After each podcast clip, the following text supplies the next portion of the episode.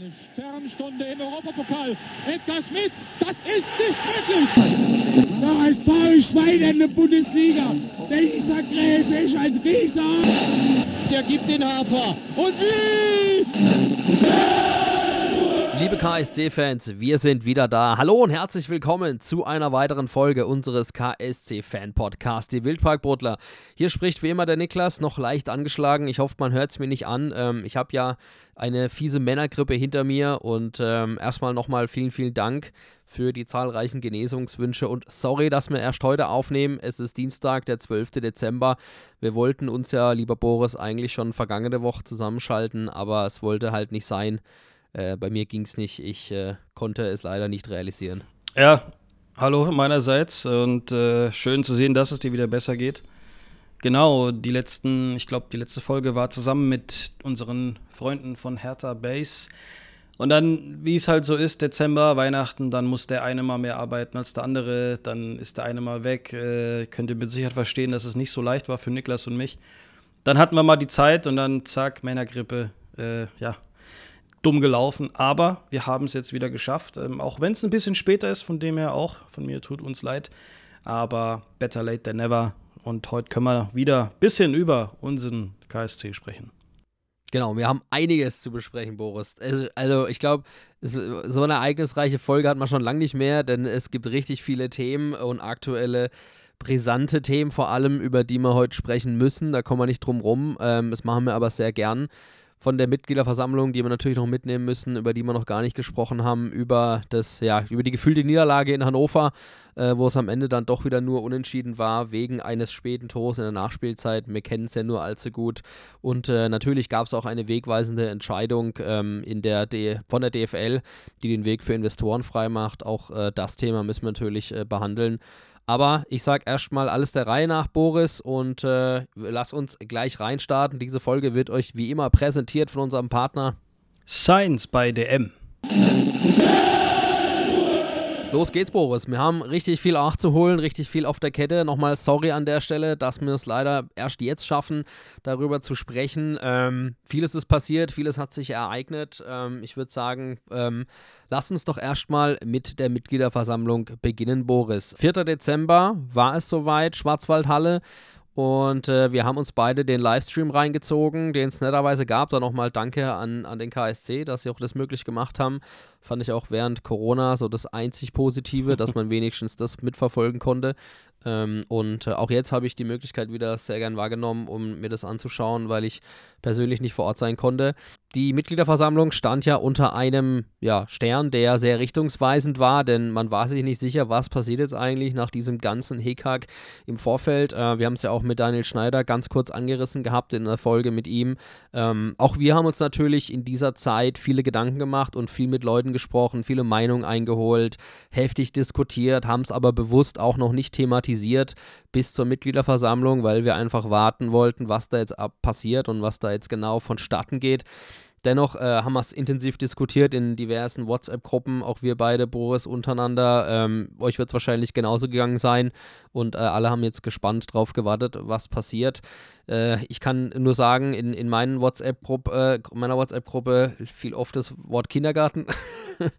ähm, aber wollen wir es mal ganz sachlich aufarbeiten, was denn am Ende des Tages nun bei rumgekommen ist auf der Mitgliederversammlung am 4. Dezember es stand ja unter einem Stern, ähm, der hätte vieles verändern können. Man hatte ja schon auch ein Stück weit die Befürchtung, dass es da zu einem ganz schönen Donnerwetter hätte kommen können. Es gab ja einen brisanten Antrag, der auf der Tagesordnung stand, und zwar ging es da um die Abberufung des Vizepräsidenten Martin Müller, des Präsidenten und Beiratsvorsitzenden Holger Siegmund Schulze sowie der Beiratsmitglieder Dr. Christian Fischer und Thomas H. Hock.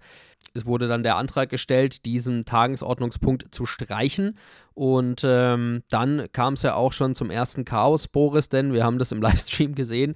Äh, die Abstimmung war da nicht so ganz eindeutig und es musste per Hammelsprung entschieden werden. Bedeutet, alle mussten aufstehen und aktiv werden und dann mussten sie alle durch die Türe laufen, um ihre Stimme abzugeben. Ja, äh, hatte auch, glaube ich, den Grund, da ich meine, die Technik ausgefallen ist War das so? Das war beim Einlass. Ja. Beim Einlass, da gab es schon das erste Chaos. Ja, genau. Deswegen hat sich ja auch das Ganze nach hinten verzögert. Ja, also das war, es war eine komplett wilde Veranstaltung. Zu Beginn war es dann doch eher sehr unangenehm, über den Livestream das zu sehen. Ähm, und Ich habe genau. halt erst mal wieder Zeit gehabt und konnte mir nochmal Supple kochen. Ja, ja, ja, das, ich habe mich sogar noch beeilt, dass ich, dass ich rechtzeitig vom Büro zu Hause bin ähm, und hätte mir tatsächlich dann doch eher mal ein bisschen mehr Zeit lassen können. Aber naja, sei es drum. Ähm, ich fand es erstmal ganz interessant, äh, eben wie du es schon angesprochen hast, dass es äh, zu Beginn ja ein Thema gab, um eben diese, diese ich weiß, Top 15, 16, ich weiß gerade gar nicht mehr, welches waren, äh, diese eben halt vom, von der Tagesordnung zu streichen, äh, mit der Begründung, dass, falls man sich dazu entscheidet, beziehungsweise falls gewählt wird, dass äh, ja, die, die Präsidenten und der Vizepräsident nicht mehr weiter im Amt sein sollten, dann hätte man im Prinzip einen Verein ohne Führung. Ähm, und man will ja eigentlich diese Ruhe im Verein haben. Und es gab auch äh, die, die Situation, dass sich ja intern alle Beteiligten häufiger getroffen haben, sich ausgesprochen haben, äh, viel debattiert, diskutiert haben und dann eben so eine äh, Abmachung oder ich weiß gerade gar nicht mehr, wie es genau äh, im, im Wortlaut hieß, aber es wurde irgendwas unterzeichnet, ähm, was letztendlich dazu äh, bringen sollte, dass man gemeinsam im Sinne und in der Interesse des Vereins zusammen wieder sich äh, den, den, ja, den Tagesthemen im, im Wildpark rund um den KSC wieder annimmt. Aber ganz kurz, wenn ich da reinkretschen Ja. muss, da habe ich mich halt schon gefragt, so, hä, gab es das vorher nicht? Also, Ja, es, es war komplett wild. Ähm, und ich glaube, die haben, glaube ich, alle selber gemerkt, dass das ein bisschen aus dem Ruder läuft. Und äh, das Wort Kindergarten, was ja bei dir in der WhatsApp-Gruppe mit deinen Jungs äh, häufig gefallen ist, das ist auch bei uns gefallen.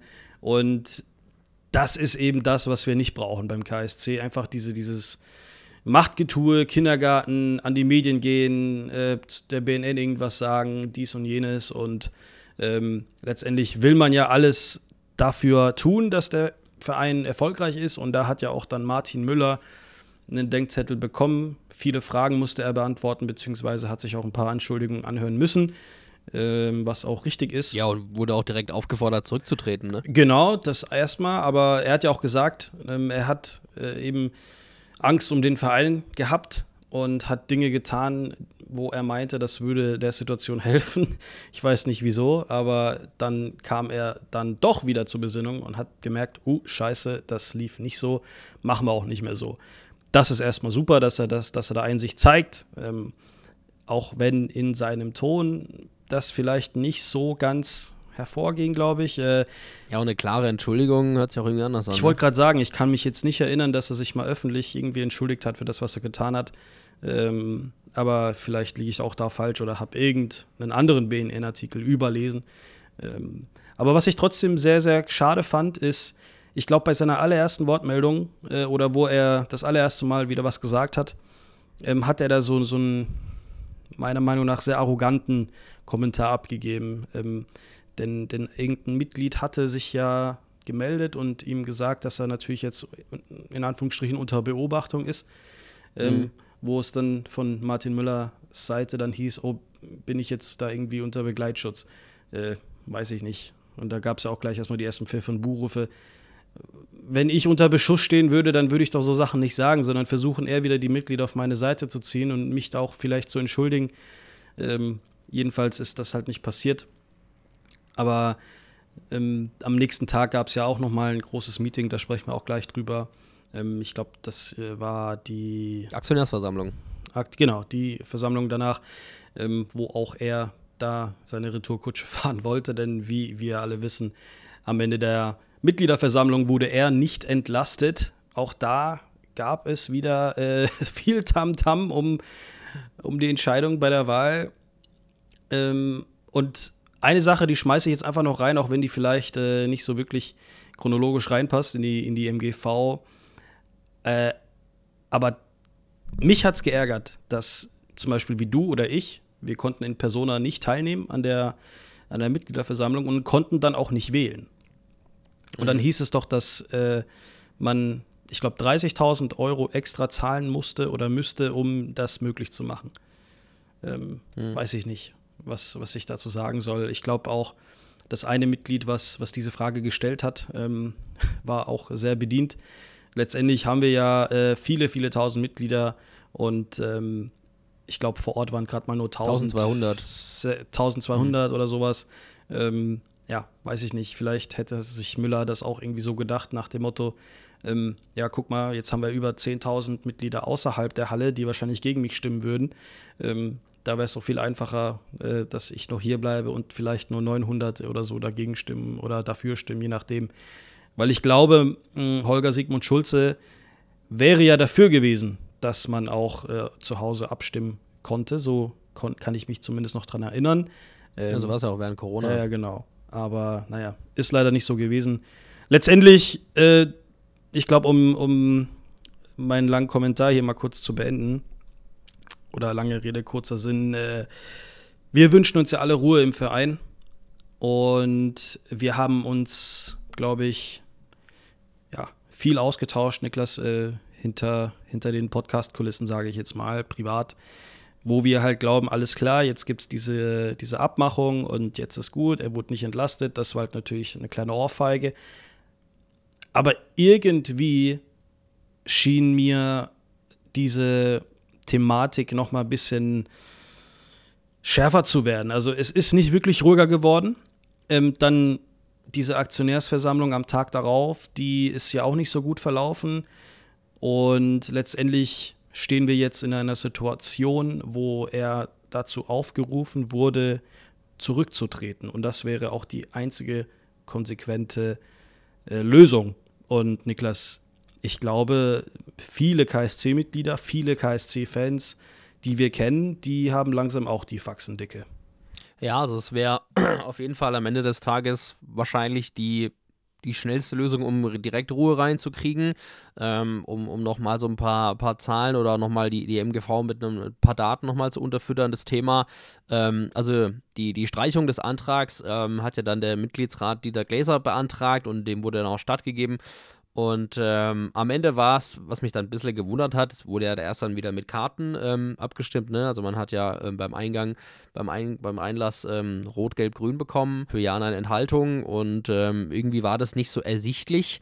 Und dann musste es ja eben zu diesem Hammelsprung kommen. Äh, war ja sehr kurios dann, wie alle aufgestanden sind, raus durch die Türen. Und dann hast du halt wieder im Stream gedacht, okay, jetzt kann ich wieder gefühlt eine halbe Stunde was anderes machen oder.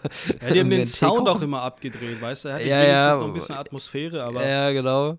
Und ähm, dann waren es aber da doch irgendwie relativ deutliches Ergebnis, ne? Also ich meine, äh, 833 der 1243 anwesenden stimmberechtigten ja, Mitglieder. Das war doch viel deutlicher, haben, als, als haben man da zugestimmt, genau. Und mit Nein nur 293 von 1200. Also entweder da haben einige ihre Meinung geändert oder äh, die Lichtverhältnisse in der Schwarzwaldhalle muss man nochmal überdenken, weiß ich jetzt auch nicht. Ähm, sehr kurios als Außenstehender, wenn man nur den Stream gesehen hat. Auf jeden Fall, ja, äh, wurde dem dann auf jeden Fall erstmal ähm, stattgegeben und äh, man musste keine, keine Abwahl ähm, oder es wurden halt keine, keine Abwahlanträge umgesetzt.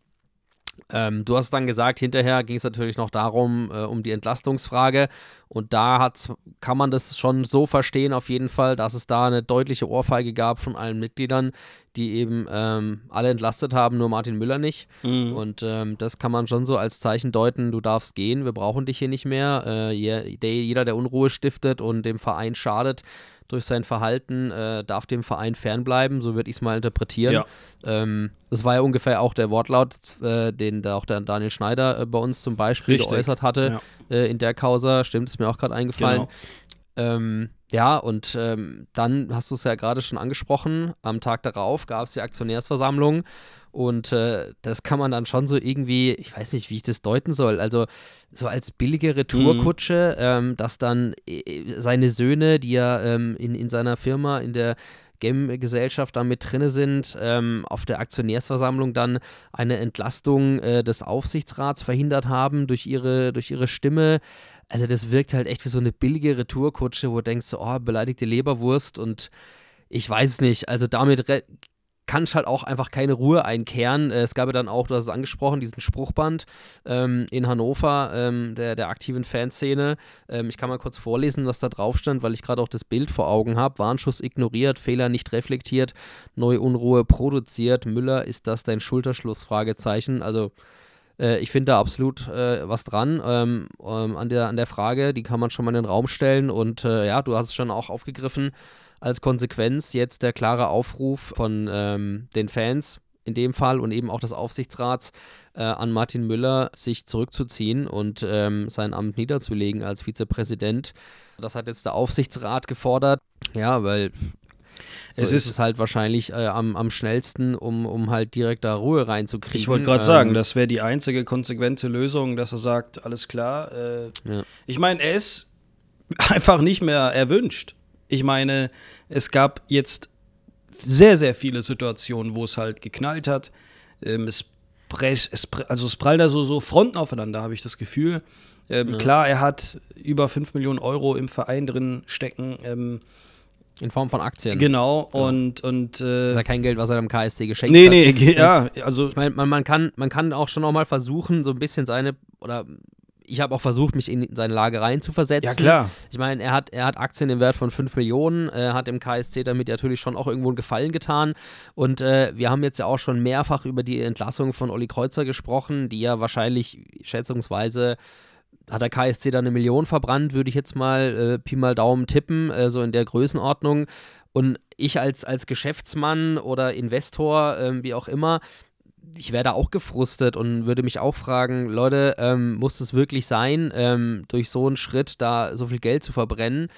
Aber dann hinterher trotzdem sich so aufzuführen und zur Presse zu rennen und, und den KSC da so zu schaden, dem Verein, dem man ja die, die Treue schwört, beziehungsweise oder halt der Verein, für den man ja alles geben möchte, dass es ihm besser geht und er sich weiterentwickelt, weiß ich nicht, ob, äh, also, nee. Ja, das ist halt das Ding. Ähm, und was ich halt sehr interessant fand, ist, auch wenn man die, die Geschichte mit Kreuzer, glaube ich, hätte ja ein bisschen besser lösen können. Ja, man hat ja kurz davor, äh, ich weiß gar nicht, wie viele Monate es waren, aber man hat ja mit ihm erstmal verlängert. Und dann kam es zu dem Entschluss, dass eben Oliver Kreuzer seinen Plan für die Umstrukturierung und Weiterentwicklung des Kaders äh, ja nicht mehr zweitligatauglich gewesen wäre, beziehungsweise hätte nicht mit dem übereinstimmt, äh, was, was eben äh, die Führungsetage wollte. Ja, man, man wollte ja oder man will ja einen neuen Weg einschlagen mit ähm, Verkäufen von Spielern, um da eben wieder Geld reinzuholen. So Geschichten und hat halt nicht funktioniert, hat er mehrfach die Chance gehabt und das hat einfach nicht mehr geklappt. Und dann gibt es halt leider nun mal die Situation, wo man sagt, ja, so können wir nicht zusammenarbeiten. Ähm, man hat jetzt öfter mal die Chance gegeben, das eben darzustellen. Das hat eben nicht unseren Erwartungen entsprochen. Und dann ist das also normal, dass sowas passiert. Aber es sieht halt einfach nur sehr, sehr blöd aus, wenn mal kurz davor noch mit, ähm, ja, mit, mit vielen Erwartungen auch verlängert hat und dann eben sowas passiert und man halt weiß nicht, über eine halbe Million oder fast eine Million Euro dann somit in Sand setzt, weil man die ja trotzdem Oliver Kreuz noch auszahlen muss. Ich glaube, auch da laufen noch die Verhandlungen vor Gericht. Ähm, Gab es ja auch hier und da mal noch ein paar Artikel dazu. Aber ich muss auch ehrlicherweise sagen, ich bin da nicht so sehr im Thema vertieft und kann da jetzt auch nicht viel darüber sprechen. Ähm, ich glaube, so Top-Level wünsche ich mir einfach nur, dass da endlich mal wieder Ruhe reinkehrt. Ähm, um jetzt da auch nochmal die richtige Brücke schlagen zu können, Niklas. Es gab ja auch ein paar äh, Präsentationen auf der MGV, wo es auch um die Weiterentwicklung des Clubs geht in Sachen Finanzen, in Sachen ähm, Stadion, was jetzt natürlich neue Möglichkeiten darstellt. Und man ja auch, ich glaube, allein nur an den Logen fast 7 Millionen Euro waren das, 7 Millionen Euro Einnahmen hat als äh, vor, vor, also davor. Ich habe die Zahlen gerade nicht mehr im Kopf, Niklas. Ich äh, konnte mir da keine Screenshots machen. Ist ja auch schon zu lange her. Ja, ja, aber, aber ich glaube, ihr wisst alle, äh, wo, worauf ich hinaus möchte. Dass eben in allen Regionen die Einnahmen sich natürlich äh, ja, verbessert haben, gestiegen sind. Und das ist ja etwas, was ja zeigt, dass der KSC auf dem richtigen Weg ist. Und ich glaube, Michael Becker ja auch mal meinte, ähm, was wir in den fünf Jahren erreicht haben, haben andere in 20 gemacht das zeigt auf jeden Fall schon mal einen positiven Trend. Und da gab es ja auch viel Zuspruch auf der, auf der Mitgliederversammlung, sehr viel Applaus. Und ich glaube, darauf kann man bauen. Und, ähm, und ich hoffe, dass das einfach weiterhin geht, dass weiterhin der Verein auch wirtschaftlich wächst, weil ich glaube, ähm, ja, ohne, ohne die gesunde Wirtschaft um den Verein wird es nicht gut aussehen beim, beim Club. Und ähm, leider ist es nun mal so, dass der Profisport ähm, viel von Geld lebt.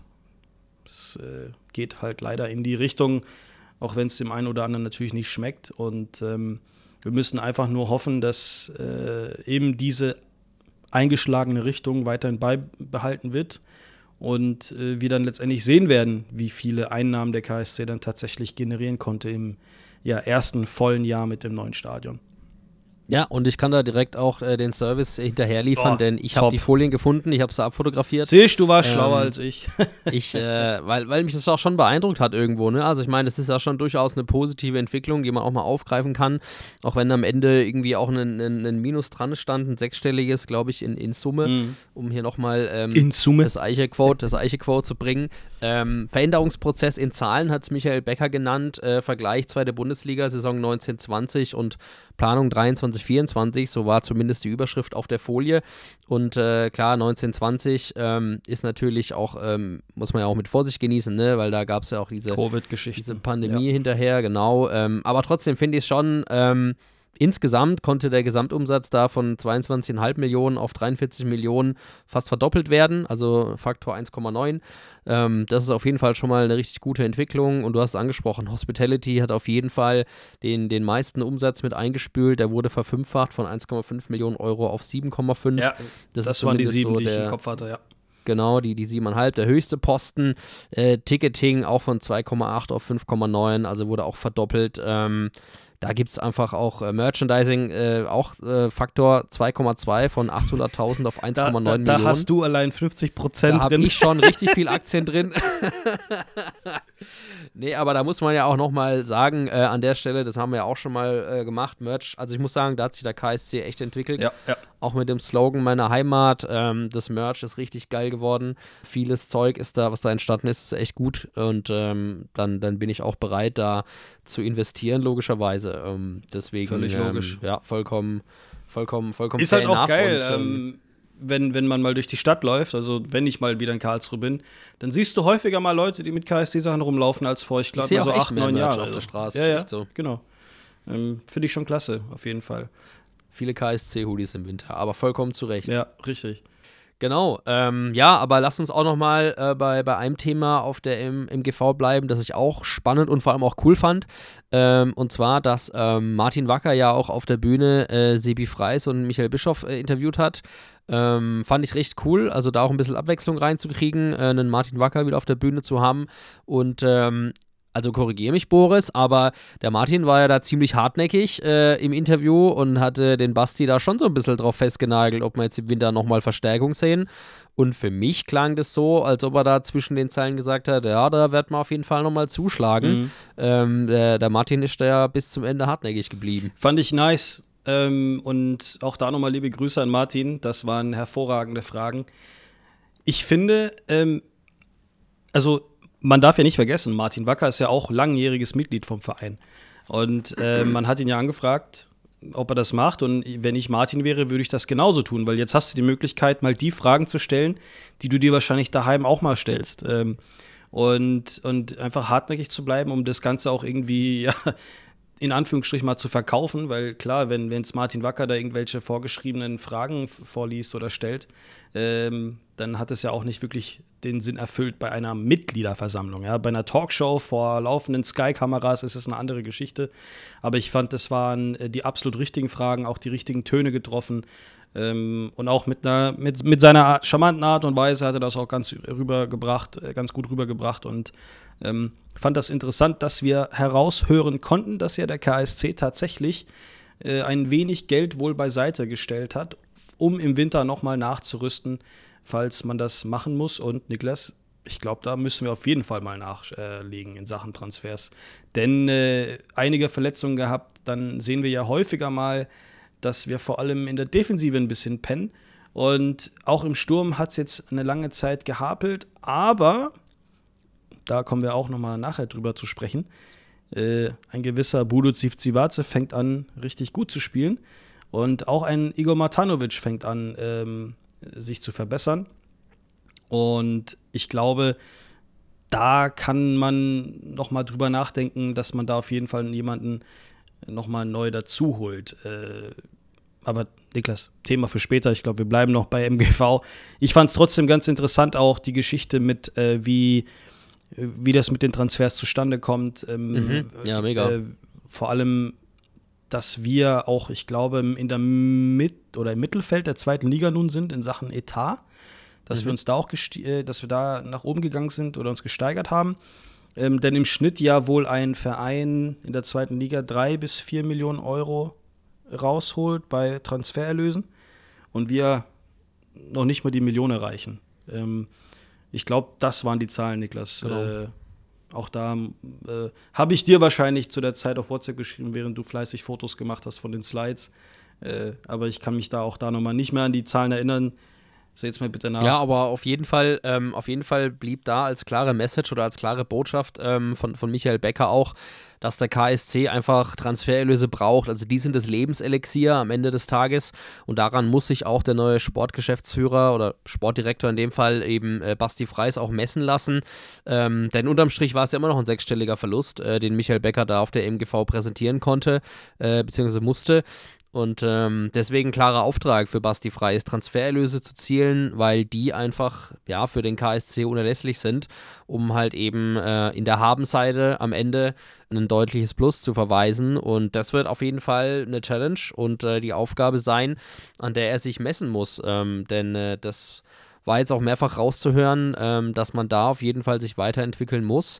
Tim Breithaupt war halt so ein, so ein Beispiel, den hast so Talente hast du halt auch nicht alle Tage, aber ähm, was auch ganz oft gefallen ist, was Michael Becker auch gebetsmühlenartig betont hat, man muss halt einfach alles dafür tun, um die Wahrscheinlichkeit für sportlichen Erfolg zu erhöhen. Und dazu gehören halt eben auch Erlöse aus, aus allen möglichen Bereichen, aus allen möglichen Töpfen. Und ähm, am Ende müsste halt auch noch ein Gewinn dastehen damit der Verein halt auch nachhaltig wachsen kann. Absolut. Und, ähm, und, und, nicht vergessen, so, so aus. ein Thema, was, was ja auch äh, aufgekommen ist, äh, seitdem wir das letzte Mal aufgenommen haben. Denn die U23 wird ja wieder angemeldet. Ähm, das, ich weiß gerade gar nicht, wie lange das her war, dass die Info jetzt schon so aktuell ist oder nicht. Vor einem äh, Monat circa war Monat. die News, ja. Ja, gut, dann, dann war es um den Dreh herum. Aber egal, äh, was ich damit sagen will, ist, jetzt haben wir natürlich wieder die Möglichkeit, ähm, Jugendspieler mit Potenzial weiterhin beim KSC zu haben. Ja, wir geben die nicht sofort ab nach der U19, ähm, wie es ein paar Mal jetzt schon der Fall war, sondern die können weiter beim KSC spielen und ähm, man will ja versuchen, wieder in die Oberliga oder vielleicht sogar ähm, ja, in die Genau, da muss ja auch, muss ja auch erstmal der sportliche Aufstieg stattfinden. Ja, ja. Aber das fand ich auch cool, dass Martin da, also dass da Michael Bischoff ähm, auf der Bühne mit dabei war, Bereichsleitung, äh, Bereichsleiter Entwicklung, Scouting, Analyse beim KSC, der, ähm, der dann auch so viel erklärt hat über die U23, ne, wie das zustande kam, auch ähm, in Absprache mit der aktuellen KSC 2-Mannschaft, die natürlich weiterhin bestehen bleibt und dann aber eben als äh, KSC 3, glaube ich, äh, weiter fungieren wird. Auch dass da die Absprachen immer von vornherein ähm, richtig gut waren und man da sich da gegenseitig mit Respekt Respekt behandelt hat und auf Augenhöhe agiert hat.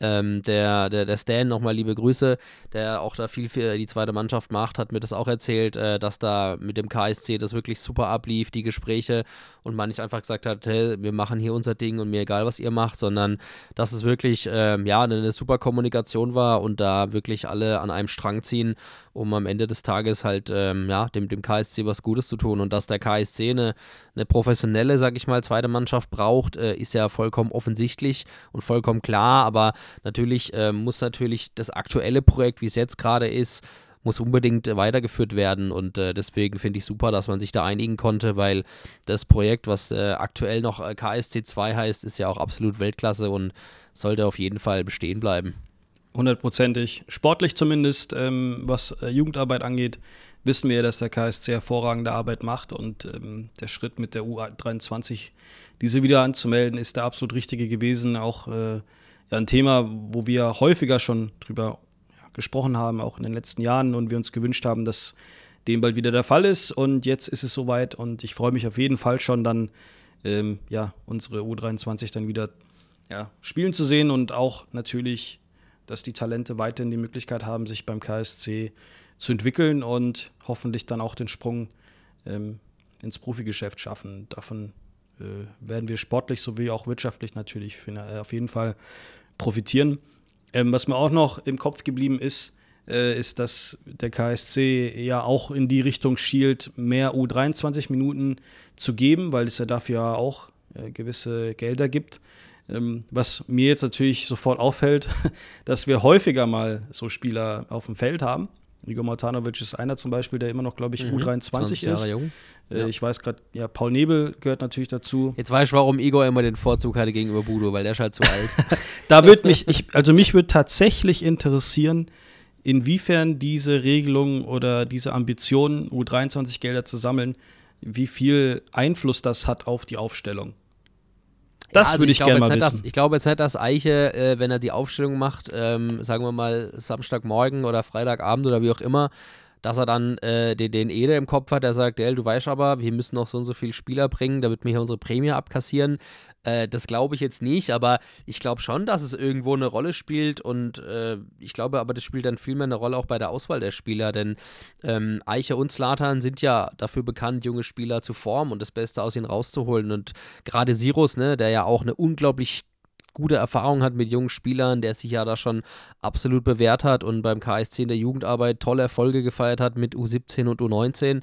Also ich glaube, das ist schon ähm, alleine bei der Spielerauswahl schon Thema, dass man sagt, okay, man braucht eine gute Mischung, man braucht erfahrene Spieler, aber man muss halt eben halt auch ähm, ja, junges Blut mit reinbringen und frische junge Talente reinbringen und die formen. Und äh, wenn die dann auf jeden Fall ein gewisses Level erreichen, auch ein Tim Rossmann, der wird jetzt nicht nur gekickt haben, weil er halt 19 oder 20 war zu dem Zeitpunkt, sondern weil er halt sich auch angeboten hat und absolut äh, dafür bereit war. Auch ein Malik Batmatz, der konnte seine Chancen leider nicht immer so nutzen, wie wir uns das wahrscheinlich vorgestellt haben. Jetzt schießt er die dritte Liga kurz und klein. Jetzt macht er die dritte Liga. Gut, gut dritte Liga ist schon was anderes ja, die zweite Liga. Da müssen wir schon nochmal differenzieren. Aber ähm, ja, es ist natürlich äh, schön zu sehen, dass der jetzt da auch seine, seinen Weg geht in Münster. Ähm, aber ich glaube, nicht, dass Eiche da so einen Zettel hat, wo drauf steht, gell, aber noch mindestens zwei U23-Spieler in die Startelf, sondern das ist auch so ein bisschen vom Kader her schon ja, so angedacht und mitgegeben. Und ja, damit steigerst du ja auch die Wahrscheinlichkeit, dass dann, dann am Ende doch viele junge Spieler Spielzeit kriegen. Ja, ja das ist ja die, aber auch super das ist. ja die Identität vom KSC, ja, dass man die jungen Spieler genau. wieder reinholt. Das ist, ja in, das ist ja in unserer DNA drin. Ja, das war ja unter Alois Schwarz ja nicht so, dass man häufiger mal junge Spieler mit auf, aufs Parkett schickt, aber ähm, es waren trotzdem. Die zwei übrigens, gell, die, die, hast du es gesehen? Äh, Rostock, das Heimspiel, ähm, war ich ja auch im Stadion, hab ihn ja dann gesehen. Äh, der Handshake, der war so, sag ich mal, ja, also ich habe schon herzlichere gesehen. Ja. Also, weil Eiche ja immer so einer ist, ne, der, der immer sehr so auf Herzlichkeit bedacht ist mit dem Ge Trainer, mit dem Gegnertrainer. Äh, manchmal sogar bei dem einen oder anderen ein bisschen so auf Kuschelkurs geht, weiß ich nicht. Ähm, und, und da hast du halt direkt gemerkt, so, dass die zwei sich eigentlich nichts mehr zu sagen Sehr haben. Sehr unangenehme Geschichte, ja. Normalerweise hast du einen Eicher auf der PK, der immer sagt, es macht so großen Spaß, euch Fußball spielen zu sehen, jedes Wochenende ihr seid genau. so geil äh, und dies und jenes und noch eine schöne Her äh, Heimfahrt und dann sehen wir uns äh, in der Rückrunde wieder. Und euch alles Gute. Und euch alles Gute, ja, äh, was, was man ja häufig hört und gegen Rostock war dem halt nicht der Fall. Ähm, ich weiß nicht genau, was da mal zwischen den beiden vorgefallen ist, aber dass die zwei ähm, kein Bierchen mehr trinken, ich glaube, ich glaub, das, das sieht ein Blinder. Äh, es war auf jeden Fall sehr unangenehm. Man, man spürt halt diese, äh, diese Spannung irgendwie noch. Und ja, nach dem Spiel dieser Handshake wenig herzlich. Ähm, naja, so ist das halt im Fußball. Und ähm, jetzt, haben wir, jetzt haben wir uns da wieder komplett verquatscht. Aber was ich sagen wollte, ist, ähm, um da nochmal auf das Thema zurückzukommen, äh, Jugendarbeit und äh, Jugendspieler. Das hatten wir genau unter Alois Schwarz damals jetzt nicht so sehr und äh, unter Eiche umso mehr. Und ich finde das echt klasse. Aber manchmal wenn ich auf der Couch sitze und ich gucke Fußball und denke mir, warum spielt der Budo nicht, denke ich mir auch halt immer, ah, bestimmt die U23 Minuten, das, das ist ja, es. Aber dass, ja. dass, das natürlich nicht der einzige Faktor ist, ist natürlich auch klar. Da brauchen wir nicht über, drüber Aber zu diskutieren. Boris, ich meine, eine bessere, eine bessere Bewerbung oder Empfehlung hat Budo jetzt ja gar nicht liefern äh, können, um mal jetzt so langsam die Brücke zum Sportlichen Budu, zu schlagen Budu, Budu. und, äh, und zum, zum Spiel äh, in Hannover zu kommen. Denn äh, ja, also ich meine, was man halt auch sagen muss, natürlich war dieses äh, späte Ausgleichstor in Hannover, Alter, äh, ich muss echt aufpassen, dass ich hier ähm, nicht politisch unkorrekt werde mit, mit meiner Wortwahl, aber das hat uns ja wieder so dermaßen abgefuckt. Das war richtig krass. Auch da gefühlt wieder eine Niederlage, kommen wir gleich zu. Aber ähm, schon allein der Doppelpack gegen Nürnberg, also da hat er ja schon gezeigt, du kannst mich bringen, ich mache halt Tore. Eiche hat ja auch auf der PK dann immer wieder, wurde ja auch darauf angesprochen, hat immer wieder so angedeutet, ja, dass er die Trainingsleistung entscheidend sei und äh, dass auch ähm, die Spielweise entscheidend sei. Ne? Also so ein Schleuse mit seiner Schnelligkeit und seiner Techniken, technischen Finesse, mh, hm, dass das Tore schießen nicht alleine so mehr oder weniger zählt, so habe ich ihn verstanden.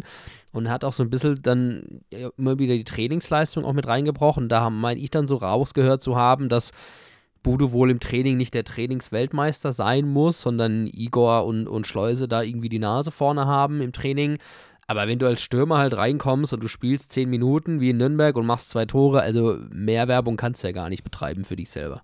Ja, und ich glaube auch, dass ähm, durch die Tore und durch den Impact, den Budo jetzt mitgebracht hat, dass sich dadurch natürlich seine Trainingsleistung auch steigert. Ähm, und ich meine, das hat er ja auch gesagt, dass man schon sieht, dass er jetzt wieder mehr Bock hat, beziehungsweise dass, dass er schon wieder seine Ambitionen zeigt. Auch da hat er mal richtig laut angeklopft an der Trainertür, ja, ich, um ich denke auch. In, in der Eiche-Sprache zu bleiben. Genau. Ähm, und er hat sich halt äh, immer mal wieder bewiesen, dass, dass er da ist, dass er ja, nochmal in, in deiner Eiche-Sprache zu sein, äh, dass er online ist. Äh, das ist ja auch äh, sehr wichtig. Und mich freut es halt auch, weil ich glaube, in fast jeder Folge sage ich immer wieder, dass ich total an den Typen glaube, weil ich, der hat so eine Aura mit sich, wo ich denke, Alter, was ist das für ein geiler Typ? Hast du ihn ja auch schon mal getroffen im Premier Inn in Karlsruhe, gell? Im Hauptbahnhof. Ja, genau. Ja, ähm, das war auch eine witzige Geschichte, äh, denn, denn er war wieder auf Wohnungssuche und war für ein paar Tage im Hotel untergebracht und da habe ich ihn dann tatsächlich vor dem Liverpool-Spiel habe ich ihn getroffen und habe mit ihm ähm, einen kurzen Smalltalk geführt. Äh, sehr, sehr ruhiger Typ. Du hast Gin Tonic getrunken an der Bar? Äh, nee, das nicht, das nicht. Äh, aber ist ein sehr feiner Kerl, ein sehr ruhiger Typ. Und ähm, mich freut es einfach zu sehen, weil das, das, das hat. Ja, so habe ich, so hab ich ihn auch ja. erlebt. Äh, ich war ja, ich war ja beim, am 1. Juli beim Testspiel, ähm, als der KSC bei mir hier in München um die Ecke war. Ähm, und ähm, hab, ähm, da habe ich ihn auch erlebt und da war der echt ruhig. Also da ist er auch gerade von der Nationalmannschaft erst angereist. Die haben ihn, glaube ich, sogar in München vom Flughafen abgeholt. Mhm. Äh, irgendjemand. Ähm, also der war gerade wieder beim Team und saß dann so in der Ecke, also ganz gechillt und hat halt da so, ja, ein paar Leuten gequatscht, aber hat einen sehr ruhigen Eindruck gemacht. Ja, genau. auf mich. Aber sportlich gesehen habe ich halt so so ein Gefühl, dass es wie damals mit Mikkel Kaufmann, der in, in mhm. zu Beginn nicht wirklich, ja, also ich sag mal, die Leistung gebracht hat, äh, die er sich wahrscheinlich auch selber erhofft. Ähm, und bei Budo war es halt so, dass er ähm, ja, die Spielzeit nicht bekommen hat. Dann hatte er natürlich länger gebraucht, um sich, ich glaube, mal ein bisschen einzuleben. Und äh, hat eine Zeit lang ja natürlich auch in einer Wohnung gewohnt, die langfristig gesehen nicht seines war. Ähm, und musste dann wieder umziehen und so weiter. Und jetzt hat er sich so langsam gefangen und äh, ich glaube, was ihm auch natürlich hilft, ist einfach, wenn 30.000 Leute ähm, okay, jetzt nicht vielleicht immer 30, aber so 25. Ja, locker mal 10. Äh, also immer seinen Namen, halt. seinen Namen brüllen und äh, das macht auch was mit dir als Stürmer. Und ähm, das, das, feiern, das feiern wir zwei natürlich und ich glaube, jedes Mal, wenn, wenn Budo ein Tor macht, äh, siehst du in allen Kommentaren und im Stadion Budo, Budo, Budo. Ich finde das klasse. Und Fun Fact, ich war Fun Fact, äh, gegen Rostock war meine Freundin auch mal wieder dabei. Es okay. war ihr zweites Mal im Stadion. Ja. Ich versuche sie immer mehr da reinzutreiben, äh, mitzukommen, ja. äh, um dass sie hoffentlich noch angesteckt wird.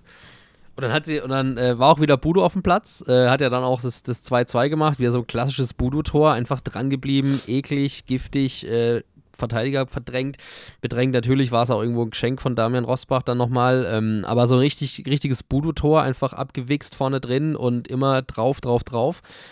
Und, und äh, als der eingewechselt wurde, als er reinkam, hat ich meine Freundin gefragt, sag mal, warum buhen die den alle aus? und ich so, nein, der heißt Budu. Ach so. ja, hervorragend, hervorragend. Ähm, ja, ich finde, ähm, ich finde es geil, dass er, dass er jetzt so seinen Flow findet und ich hoffe natürlich, dass er das weiter behält, denn in jedem Spiel, in den letzten äh, Spielen, wo er reinkam, hat er seinen Impact gebracht. Aber ich muss auch sagen, Igor Matanovic äh, bringt seine Leistung. Auch er ist giftig, auch wenn er, Mamma mia, da dieses Ding gegen Rostock, das, also, dass er das heute noch nicht gemacht hat. Also ich hoffe, also ich, ich hoffe, er muss einen Kasten der hat zahlen. drei Nächte nicht geschlafen. Ich hoffe, der muss in der Mannschaft einen Kasten zahlen, dass er dieses Ei nicht reingedonnert hat. Aber nicht nur eine. Also sorry, äh, das ist so der einzige Kritikpunkt, der, der mir jetzt noch einfällt, weil ähm, ja, das, also ich, ich, ich, saß ja vorm Fernseher und dachte mir, ach du liebe Zeit.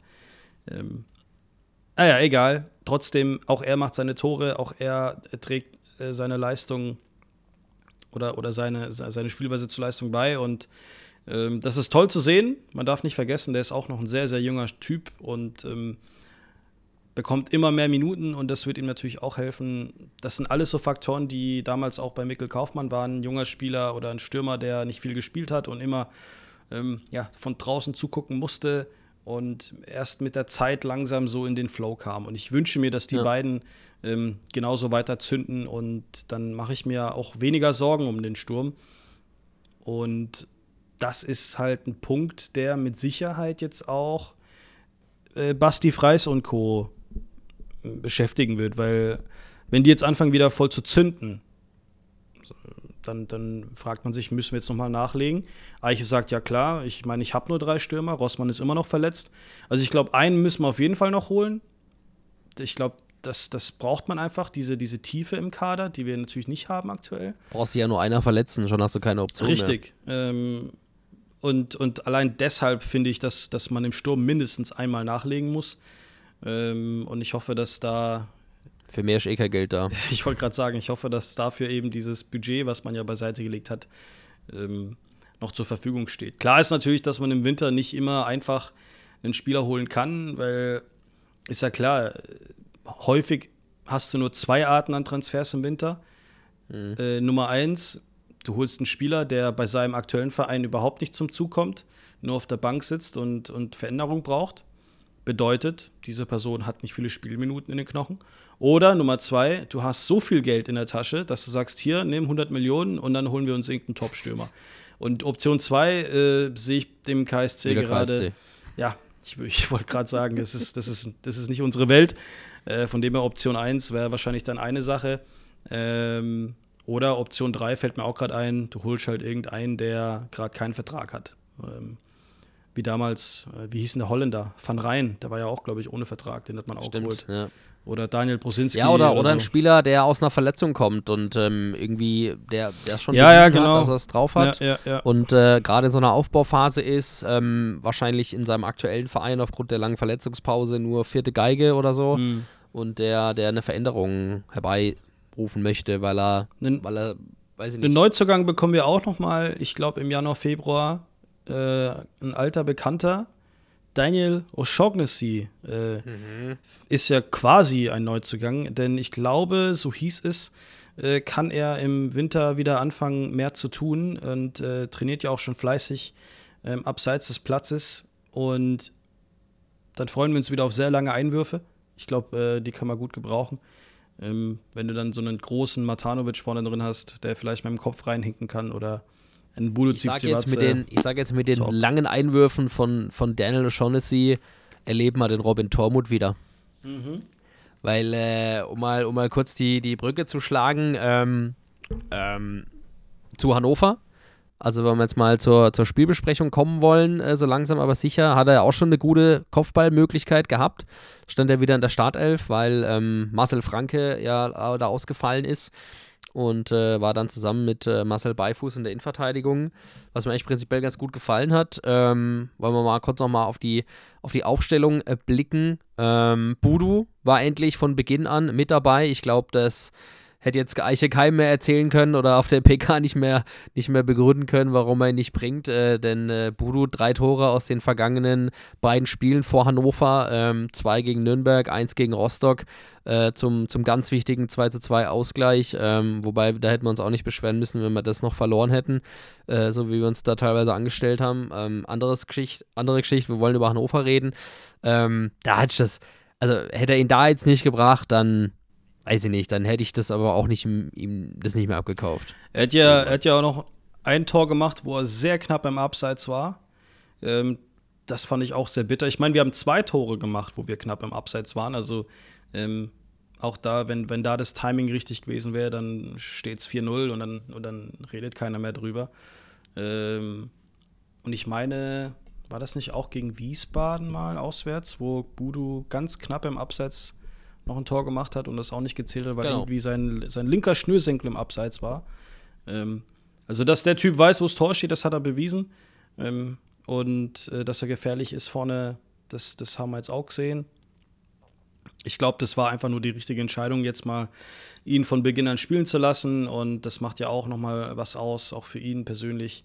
Und dann hoffen wir einfach mal, dass, ähm, ja, wie Eiche immer sagt, dass die, dass die Trainingsleistung äh, oben bleibt, weil wenn da die Konkurrenz da ist, dann trainiert jeder am besten und die Leistung geht hoch. Und ich glaube, das braucht man aktuell. Für ihn kommt es ja wie gerufen, wenn du, wenn du Igor hast und, äh, und Budu, die jetzt Vollgas geben und Schleusen aktuell ein bisschen hinterherhinkt. Ähm, das bedeutet, jetzt muss er ein bisschen nachlegen, damit er auch mal wieder von Beginn an ran darf. Denn ja, gegen Hannover war es ja nicht so.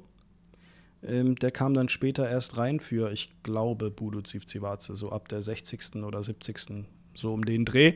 Ähm, genau. Sind wir, mal, sind wir mal gespannt, was jetzt passiert. Ähm, wir haben jetzt noch ein Spiel vor der Winterpause gegen Elversberg. Am kommenden Wochenende auch eine Bananenschale. Elversberg habe ich das Gefühl, äh, kein einfaches Spiel. Und dann wird man sehen, wer jetzt in der Trainingswoche richtig gut dabei ist. Wer auch wieder dabei ist, ähm, ist, äh, ist, Daniel Brosinski. Habe ich äh, vernommen, dass er nach seinem, ich glaube, Muskelfaserriss wieder da zurück ist im Training. Ähm, Wanicek trainiert, glaube ich, auch wieder. Hat ja eine Handgeschichte genau, gehabt, ne? war aber ohnehin gelb-rot gesperrt. Genau, hatte dann einen Mittelhandbruch, aber, aber äh, gelb, Gelbsperre, nicht gelb-rot, sorry. Ja, ja, fünfte gelbe. Und Marcel Franke äh, ist nach seiner Magen-Darm-Geschichte wieder zurück im Training. Das bedeutet eine weitere Option für die Innenverteidigung, beziehungsweise er wird wahrscheinlich wieder von Beginn an spielen dürfen. Äh, neben wem wird sich zeigen. Ich finde, äh, Robin Bormuth sowie Marcel Beifuß haben natürlich ähm, ja, gezeigt, dass es klappt. Äh, ich glaube auch Kobi, jemand, der darauf pocht, wieder von Beginn an spielen zu wollen. Ähm, auch da Konkurrenzkampf gewünscht, wie Eiche immer sagt. Und äh, dann kommt ja noch ein weiterer Innenverteidiger dazu nach der Winterpause mit Daniel O'Shaughnessy. Bin ich auch gespannt, wie denn da seine Zukunft aussieht, weil ich glaube ja, im Sommer sein Vertrag läuft aus. Ähm, sind wir mal gespannt, also ob er weiterhin beim KSC bleiben wird oder nicht. Ähm, er, auch er hat wieder den Anspruch, für die finnische Nationalmannschaft zu spielen. Ähm, ja, nach dem Sommer, nach der EM in Deutschland geht es ja auch da für Finnland wieder um die WM-Teilnahme. Ähm, da wird er mit Sicherheit wieder spielen wollen, braucht natürlich die Minuten. Man muss jetzt schauen, was passiert, auch ob der KSC mit ihm weiter rechnet, ähm, wie er von seiner ja, schweren Verletzung wieder zurückkommt. Sind wir mal, sind wir mal gespannt, äh, was da passiert. Ja, Boris, ähm, aber lass uns doch erstmal das Spiel in Hannover nochmal komplett besprechen. Wir haben schon die Aufstellung äh, skizziert und schon mal angesprochen gehabt. Äh, Budu hat gestartet, äh, war auch, glaube ich, wirklich an der Zeit, dass er mal belohnt wird für seine Tore, die er ja in der vergangenen Zeit ähm, für den KSC für uns erzielt hat und sich immer mehr warm ballert da vorne im Sturm. Leon Jensen hat den äh, gelbgesperrten sowie an der Hand verletzten Marvin Wanicek ersetzt. Wo ich sagen muss, Boris, hm, gegen Rostock ähm, war ich ja im Wildpark. Da hat man von Marvin Wanicek leider wenig bis gar nichts gesehen. Von daher war ich da jetzt nicht allzu super un. Bisschen formtief, ne, Wanne? Genau, hat gerade ein Formtief. Woran es liegt, weiß ich nicht, kann ich nicht sagen. Ist auf jeden Fall nicht der Marvin Wanicek gewesen, den, den wir kennen. Ähm, und ähm, weiß er auch selber, ist aber wahrscheinlich auch vollkommen normal, würde ich jetzt auch nicht zu hoch hängen. Formtief kann jeder mal haben bin mir sicher, dass äh, Wanne da wieder rauskommt. Ähm, ja, und ansonsten, wir haben es thematisiert, Robin Bormuth wieder in der Innenverteidigung gewesen für den äh, Magen-Darm-Erkrankten äh, Marcel Franke.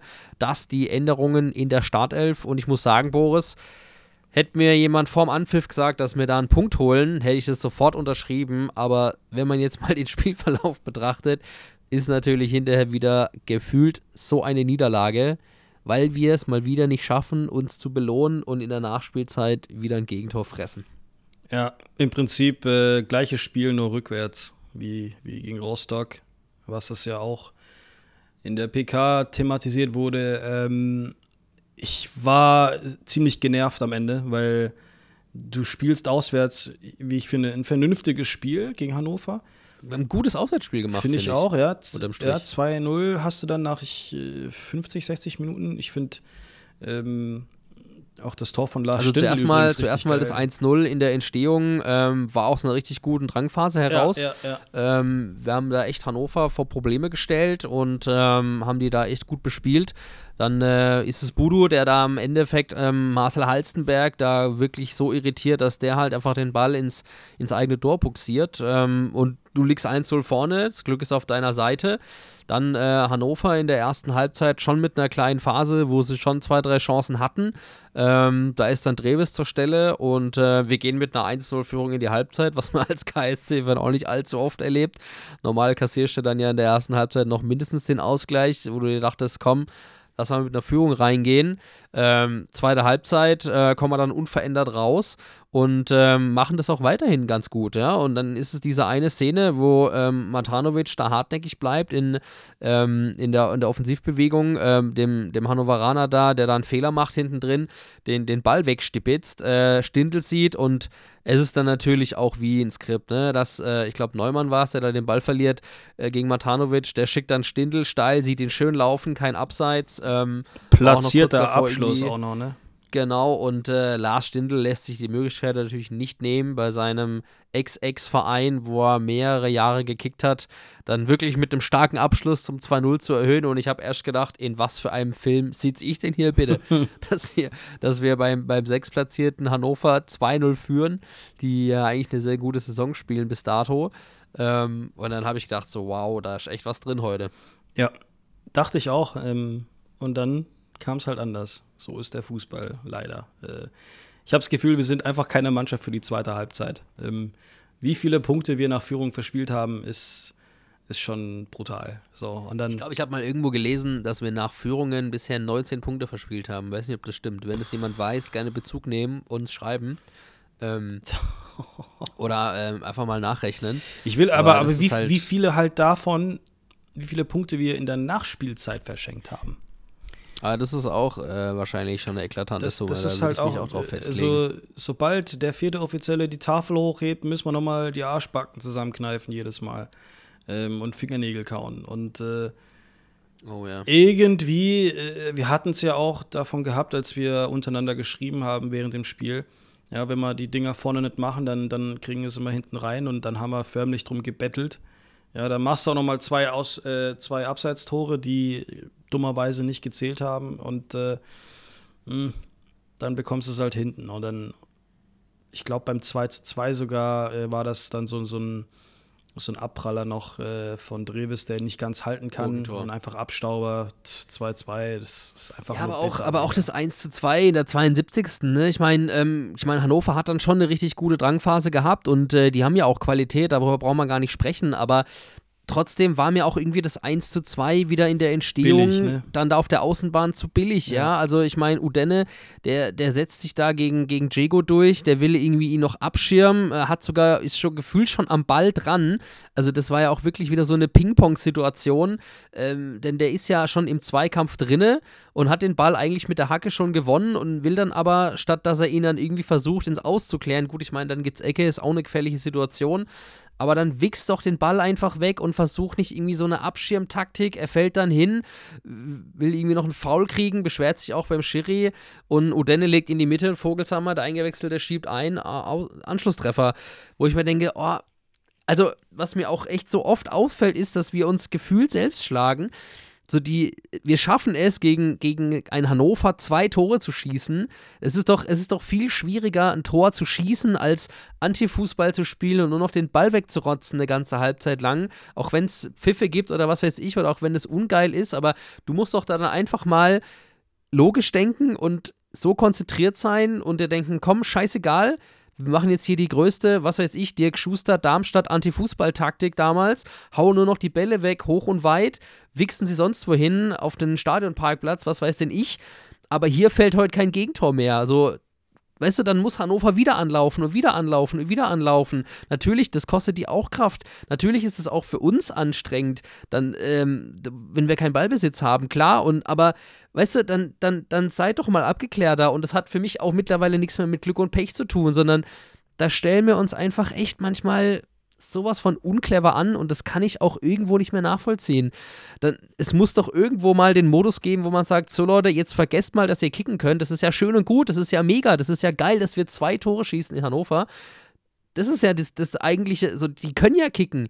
Das, äh, offensiv kann es ja gut funktionieren, aber sei doch mal ein bisschen abgewichster, sei doch mal ein bisschen dreckiger. Ich sage ja nicht, die sollen jetzt nur noch Fouls ziehen oder, oder äh, Leute verletzen, aber dann hau doch jetzt in Gottes Namen einfach mal eine Halbzeit nur noch den Ball weg oder lauf ja. zur Eckfahren oder mach was weiß ich, aber nicht versuchen irgendwie so. Nee, ich höre jetzt auf. er glaub, redet sich in Rage, der arme Niklas. äh, check mal den Blutdruck. Oh, ich bin wieder im, im, im Freitagabend-Modus direkt ich, nach dem Ich merk's, Alter. ich merk's, ich merk's. Ich, ich wollte dich ausreden lassen, aber ich fand's toll. Äh, äh, genau das äh, habe ich auch mir gedacht äh, nach dem Spiel, wo ich dann einfach nur noch bedient war und äh, das Wochenende äh, quasi schon im Eimer war, wo es noch nicht mal wirklich begonnen hat. Aber die, was du sagst, stimme ich da einfach absolut zu. Das sind einfach diese typischen Basics äh, und die haben wir halt häufig vermissen lassen. Und es hieß ja häufiger auch von Trainerseite aus, wir müssen einfach mal den Ball wegschlagen, können nicht immer am Ende noch solche Gurkentore kassieren. Ähm, das kostet einfach sau viele Punkte ich weiß nicht, woran es liegt. Und dann, und dann guckst du halt wieder die Tabelle an und siehst so einfach, ja, toll. Ähm, Sage ich jetzt, das ist halt die zweite Liga, das müssen wir jetzt einfach so hinnehmen, das ist normal. Oder sagst du, das ist nicht normal, daran können wir arbeiten und äh, da müssen wir dran arbeiten, sonst sieht es düster aus. Weil du siehst ja, zwischen Platz 16 und Platz 8 ist nicht viel. Und da wird schwer ich glaube, auf Dauer. Ähm, gut, jetzt haben wir gegen Nürnberg gewonnen, wir haben gegen Rostock unentschieden gespielt und wir haben gegen Nürnberg. Vier Spiele ungeschlagen. Das ist, ist schon mal besser. Not bad, aber. Aber, aber du, denk, du weißt halt, ne, gegen Hannover hättest du gewinnen können. Gegen Rostock. Du musst auch Glück in gehabt. Wiesbaden gewinnen. Also, weißt du, äh, zweiter Spieltag, glaube ich, oder so, oder dritter Spieltag, ich habe es gerade nicht äh, im Kopf dritter Spiel, nee, später. Ja, ich aber wie Spieltag. Äh, ich verstehe schon, was du meinst. Oh, weißt du, auch wieder so ein Spiel. Es sind halt ah, viele ja, Spiele. Ich meine, wir, werden, wir werden auf jeden Fall nochmal äh, einen Hin- und Rückblick machen, keine Sorge, der wird kommen. Äh, dann nehmen wir uns nochmal extra Zeit und gehen Spiel für Spiel durch und spätestens dann wissen wir, wie viele Punkte wir verspielt haben. Einfach, auch das Derby muss ja auch daheim gewinnen, weißt du? Äh, ich fange jetzt nicht an, sonst dauert es halt echt, sonst sitzen wir hier noch bis morgen früh. Aber ähm, wir werden auf jeden Fall nochmal in einer Hinrunden-Rückblicksfolge, in einer großen Spiel für Spiel, auf jeden Fall die Hinrunde analysieren und dann werden wir mal auswerten, wie viele Punkte wir verschenkt haben ähm, und wo wir dann eigentlich damit hätten stehen können. Aber hätte, hätte Fahrradkette, es ist halt jetzt, wie es ist. Auch jetzt natürlich wieder, auch wenn es ein, ich meine, wir haben ja schon mal Glück gehabt, äh, jetzt, um nochmal auf Hannover zurückzukommen. Es gab ja auch da diesen Lattenknaller und dann der, wo, wo Dreves der Ball irgendwie vor den Bauch springt und dann ist es Nielsen, der den ja nur hauchzart verpasst. Da kann es auch schon 2-2 stehen. Dann wäre das der Nackenschlag gewesen, nochmal in der Nachspielzeit, dann mit gar nichts nach Hause zu fahren. Ähm, aber auch das Tor, du hast es angedeutet, von Moroja ist auch wieder oh, so vogelwild. Weißt du, von, von links ähm, kommt dann die Flanke rein, weil, weil Sebi Jung da den Zweikampf nicht gewinnt. Ähm, sieht auch irgendwie nicht so geil aus. Und dann ist es halt der Rebound. So, Moroja steht Gold richtig, Heise drei Meter weg von ihm, Klassiker in der Rückwärtsbewegung und äh, lässt ihn halt vollkommen außer Augen. Ja, und dann prallt der Ball halt blöd ab. Eine Mischung, Mischung aus, was weiß ich, Blödsinn und Scheißdreck. So. Und damit höre ich jetzt auf. Ich glaube, das ist ähm, ein guter Kommentar, um Hannover abzuschließen. Und ja. äh, alles, was du gesagt hast, muss ich nicht wiederholen, weil ich stimme dir einfach nur absolut zu. Und wer sich die letzten Folgen mal von uns anhört oder sich oder unsere, unsere Kommentare in, im Netz mal an, ansieht, äh, es ist halt, wie es ist. Es ist diese schwere Kost, äh, diese Achterbahnfahrt, diese Leidenszeit KSC. Ähm, mein Segen und mein Fluch gibt es ja auch den Spruch oder die berühmte Nervenklinik, die, mhm. da sind wir auch schon was, äh, fast Stammgast drin. Ähm, hoffen wir einfach mal, dass die, dass die ungeschlagene Serie seit dem Hertha-Spiel weiterhin bestehen bleibt. Das ist ja der letzte Block. In diesem letzten Block haben wir nicht verloren und am kommenden Wochenende geht's gegen äh, die SV Elversberg, die Spielvereinigung Elversberg, richtig? Ja, genau. Ähm, Heimspiel wird nicht einfach. Es ist, wie ich schon angesprochen habe, eine Bananenschale. Die Elversberger, die haben es äh, hier und da auf jeden Fall schon mal bewiesen, dass es nicht einfach ist, gegen die zu spielen. Ich finde, die sind ein bisschen ähnlich wie Hansa Rostock. Ähm, Niklas, was muss der KSC tun, da weiterhin zu punkten? Tore schießen. Einfach Tore schießen. Also, die haben ja. Frage ist, muss man, muss man mehr als eins mehr machen? als der Gegner. Also, dass wir da zu Null spielen, glaube ich auch nicht, weil ähm, Elversberg ist ja durchaus gut aufgelegt. Die haben ja auch echt für Furore gesorgt mittlerweile in der Hinrunde ähm, und haben wirklich viele Punkte geholt. Äh, ich glaube, das hat keiner so erwartet. 24 jetzt die, schon nach 16 Spielen. Genau, dass die, dass die so auftreten. Ähm, haben jetzt keinen besonders guten Rückenwind kommen mit zwei Niederlagen in Folge in den Wildpark, aber hat ja nichts zu heißen. Hashtag Aufbaugegner KSC haben wir auch schon erlebt. Aber nee, ich bleib, ich bleib da jetzt einfach bei der Sache. Also, ich kann mich noch erinnern, Boris, vor ziemlich genau einem Jahr ist es her, äh, wir beide, Saison, Hinrunden, Abschluss äh, im Stadion gegen St. Pauli im Wildpark, haben wir auch gedacht, wir sehen hier ein versöhnliches Ende, als wir da teilweise, ich glaube, 3-1 geführt haben. Ich weiß gerade gar nicht mehr auswendig. Auf jeden Fall haben wir da das Spiel gedreht und haben gedacht, geil, jetzt noch wenigstens mit einem Sieg äh, hier die Hinrunde ähm, abschließen und mit einem guten Gefühl äh, Weihnachten feiern. Ich hoffe, dass wir es diesmal schaffen, aber ich bin auch guter Dinge. Ich glaube auch, dass wir die stärkere Mannschaft sind, ähm, dass wir, wenn wir ähm, konzentriert agieren, auch hinten in der Defensive vor allem im Wildpark die drei Punkte behalten. Ich glaube, der Wildpark wird für uns auf jeden Fall entscheiden diese Saison mal wieder. Da müssen wir die Punkte holen und ähm, du musst unabhängig davon, wie gut Elversberg gerade spielt oder ähm, wie, wie, wie, gut die als Teamgefüge funktionieren, du musst gegen einen Aufsteiger immer gewinnen. So. Und da beißt die Maus keinen Faden ab, da lege ich mich fest. Und mit der Einstellung und mit der Haltung musst du das Spiel auch angehen. Also da musst du ganz klar von der ersten Sekunde an signalisieren, Leute, das ist der Wildpark, ihr seid in Karlsruhe, ihr dürft hier gern zu Gast sein, aber ihr fahrt mit leeren Händen wieder nach Hause. Und hier regiert der KSC und diese Einstellung will ich auch wieder sehen am Sonntag. Und ähm, dann bin ich mir sicher, dass wir da auf jeden Fall die drei Punkte im Wildpark lassen. Und ähm, den DSV Elversberg mit ihrem Anhang wieder mit null Punkten in die Winterpause schicken. Und äh, für uns schon ein bisschen Bescherung am Sonntag stattfindet in Form von drei Punkten. Das, das wäre super. Ähm, aber das Einzige, was mir halt Kopfschmerzen macht, ist einfach, dass es eine Wundertüte ist. Ich habe schon vorhin angesprochen, ich habe für mich persönlich ist es wie, wie Rostock, Wundertüte, man weiß nie so, was passiert, wenn man gegen die spielt. Ähm, und das gleiche mit Elversberg. Und ich glaube, die Chance ist auf jeden Fall da, vor allem zu Hause im letzten Heimspiel da nochmal wirklich ähm, auf die Kacke zu hauen, auf gut Deutsch gesagt, und da die drei Punkte einzufahren. Ich glaube, dann kann man sagen, fünf Spiele, davon zwei Siege und drei Unentschieden in der Situation, wo wir uns aktuell befinden, wäre das, ich glaube, völlig akzeptabel. Im letzten Block hätte ich das auf jeden Fall unterschrieben. Und ich hoffe einfach nur, dass man gemeinsam alles, was um den KSC herum aktuell passiert, das mal kurz beiseite legt und wirklich im letzten Spiel des Jahres ja, den Sieg einfährt vor äh, einer guten Heimkulisse am kommenden Wochenende. Ja, ich glaube, da könntest du auch noch mal ich meine, Elversberg ist der attraktivste Gegner, ohne den nahe zu treten. Ähm, ist jetzt nicht Schalke oder so, aber ich finde ja, ich finde es ja sensationell. Ich finde es ja richtig geil, was wir aktuell für einen Zuschauerschnitt haben äh, im Wildpark jetzt in der Hinrunde dafür, dass es sportlich nicht so läuft, wie sich das, glaube ich, viele KSC-Fans und auch du und ich so nach Liverpool ausgemalt haben. Mhm. Ähm, und dafür muss ich sagen, bin ich eigentlich echt stolz und finde es richtig geil, dass wir trotzdem einen Schnitt von aktuell 27.050 Zuschauern haben. Ähm, habe es gerade mal nachgeschaut auf kicker.de. Wie viel? 27? 27.000. Man muss dazu sagen, dreimal ausverkauft. Ähm, ich glaube, das waren Lautern, Schalke und HSV. Also drei Schwergewichter waren schon da, die für ein ausverkauftes Haus sorgen. Ich lege jetzt mal mich fest und sage, gegen Hertha im April wird es ja dann auch ausverkauft sein. Ähm, wer kommt noch in den Wildpark? St. Pauli wird noch kommen. Und äh, ja, das sind so die zwei Dinge, wo es auch nochmal richtig voll wird, würde ich mal sagen. Und dann finde ich das doch eigentlich echt vernünftig. Ich meine vor allem auch dafür, dass wir auch oft gegen Gegner spielen. Ich weiß nicht, jetzt Braunschweig zum Beispiel, erinnere ich mich, da war ich auch im Wildpark, es waren auch über 20.000. Also auch bei so Gegnern oder Vereinen, die jetzt nicht ähm, riesige Fanscharen als, als äh, Gästegefolge mitbringen, ähm, dass da auch schon echt der Wildpark immer gut voll ist.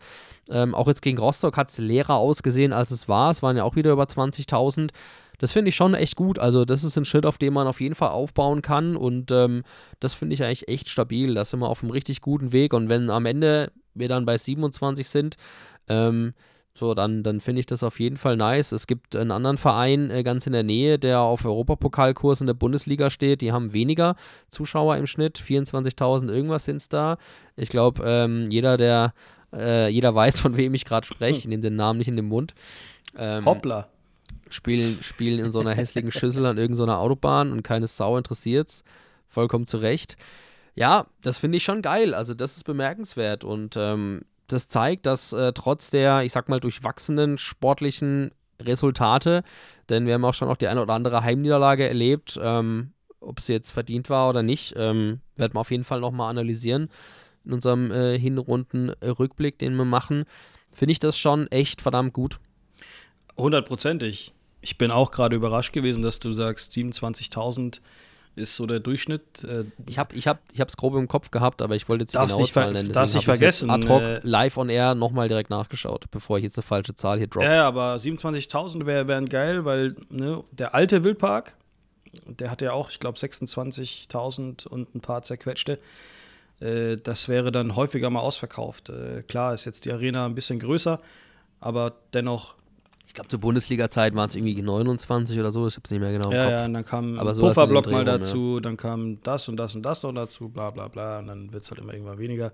Sei es drum, der neue Wildpark, der steht, der ist eine Festung geworden, ist unser Tempel und je voller der ist, desto geiler die Atmosphäre und dass wir da, ich glaube, fast in jedem Spiel über 20.000 schon haben, ist schon eine geile Marke und freue mich natürlich, ähm, wenn ich jetzt am Wochenende ähm, die Atmosphäre wieder leider von zu Hause aus äh, genießen werde, aber dennoch bin ich guter Dinge, dass wir da den, den Dreier mit einfahren und dann ähm, mit einem guten oder ich sag mal mit einem besseren Gefühl in die Winterpause gehen. Zumindest stehen wir weiterhin über dem Strich. Man äh, wäre dann im letzten Block ungeschlagen und darauf kann man bauen und dann geht's in die Vorbereitung für die Rückrunde.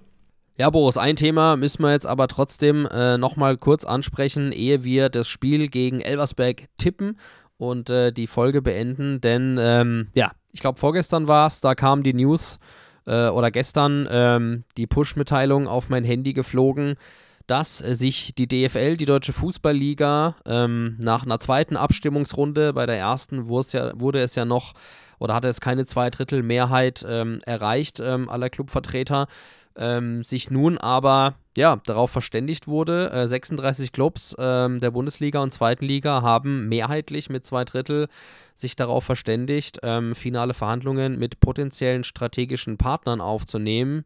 Bedeutet mit einem Investor, der eine Milliardensumme in die deutsche Fußballliga äh, bereit ist zu investieren, äh, damit die sich ähm, laut deren Vorstellung ja, für die Zukunft ähm, besser aufstellt, äh, die Bundesliga im Ausland zu vermarkten und ähm, zu wachsen und das Rennen gegen andere Ligen ähm, nicht komplett zu verlieren. Äh, das scheint zumindest das Ziel zu sein.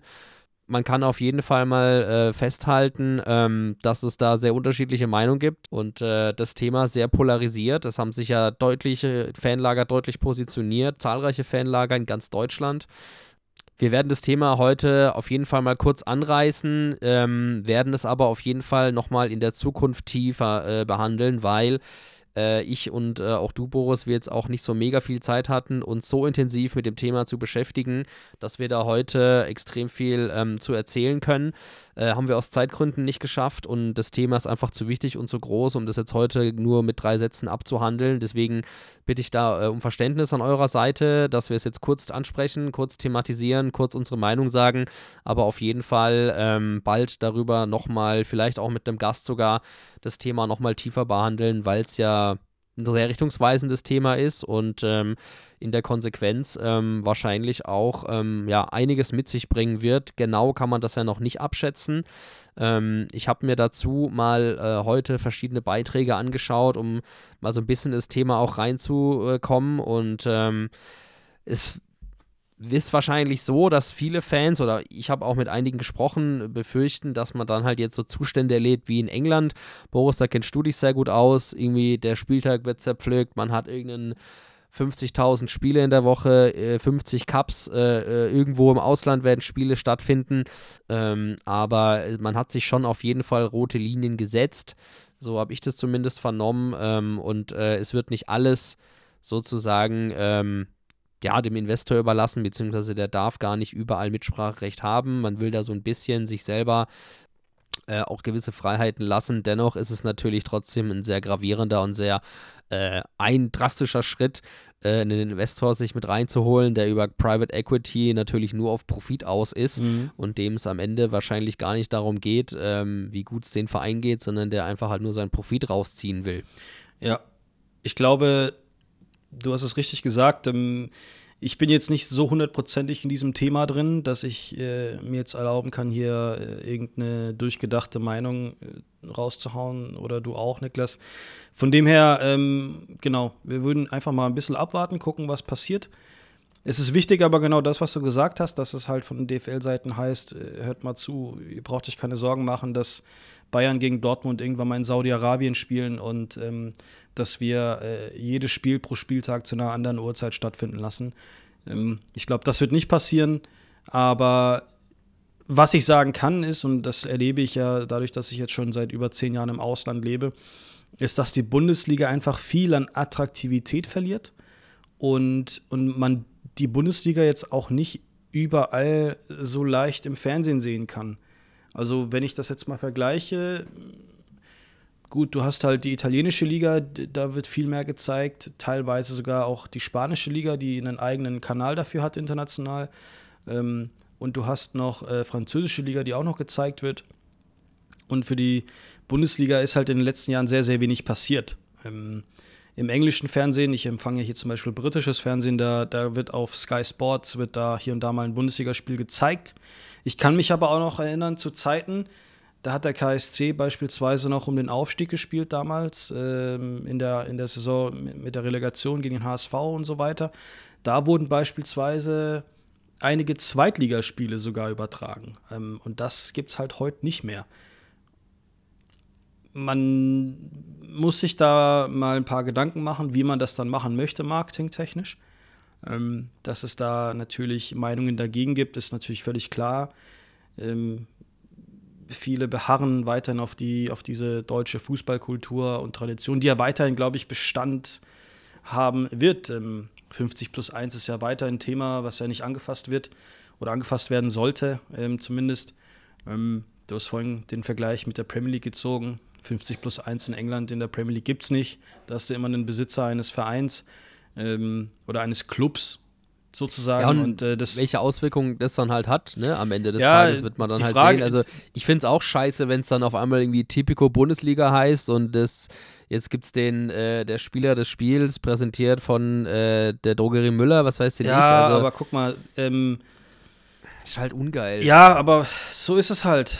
Ich meine, warum stört es einen so sehr? Nimm es doch einfach hin. Ähm, keine Ahnung, Gut, für mich ist es natürlich was ganz anderes. Ich bin es halt gewohnt. Äh, ich wohne jetzt nicht mehr so lange in Deutschland. Ich gucke mir viel Fußball an in den verschiedenen Ligen. Ähm, mhm. wenn, wenn es da jetzt das heißt, äh, Player of the Match presented by, was weiß ich, ähm, Little, das ist mir so scheißegal, um ehrlich zu sein. Ähm, ich verstehe aber auch, dass es Leute gibt, die, die das halt nicht cool finden, die sagen, Fußball darf kein Werbeprodukt sein. Ähm, verstehe ich, ja, aber die Realität ist nun mal, dass sich der Fußball in diese Richtung ähm, ja, bewegt. Und wer weiterhin die Bundesliga halt oben sehen möchte, und ich meine, jedes Land, jeder Verband möchte ja, dass seine Liga so gut wie möglich performt, ähm, dann muss man halt mitziehen. Und äh, ich meine sogar in einem Artikel, den ich gelesen habe, äh, ich, ich, weiß nicht, ob es sogar eine, eine Meinung war von, von dem von der BNN was der, was der Dank hat, ich weiß es nicht. Da hat er, glaube ich, den äh, Vergleich gezogen, dass es in ein paar Jahren, wenn die Bundesliga sich äh, nicht in die Richtung mitbewegt, dass es halt dann irgendwann mal genauso uninteressant wird wie die portugiesische Liga äh, oder irgendwie sowas. Ähm, ist halt ist halt leider so, man muss sich die Frage stellen, will man, dass, der, dass, die, dass, dass die Bundesliga oder der deutsche Fußball weiter wächst, dann braucht man halt einen Investor. Aber mhm.